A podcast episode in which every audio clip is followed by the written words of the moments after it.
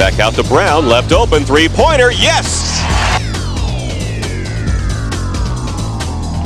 Wood pull up jumper, right lane line. This time he gets it to go.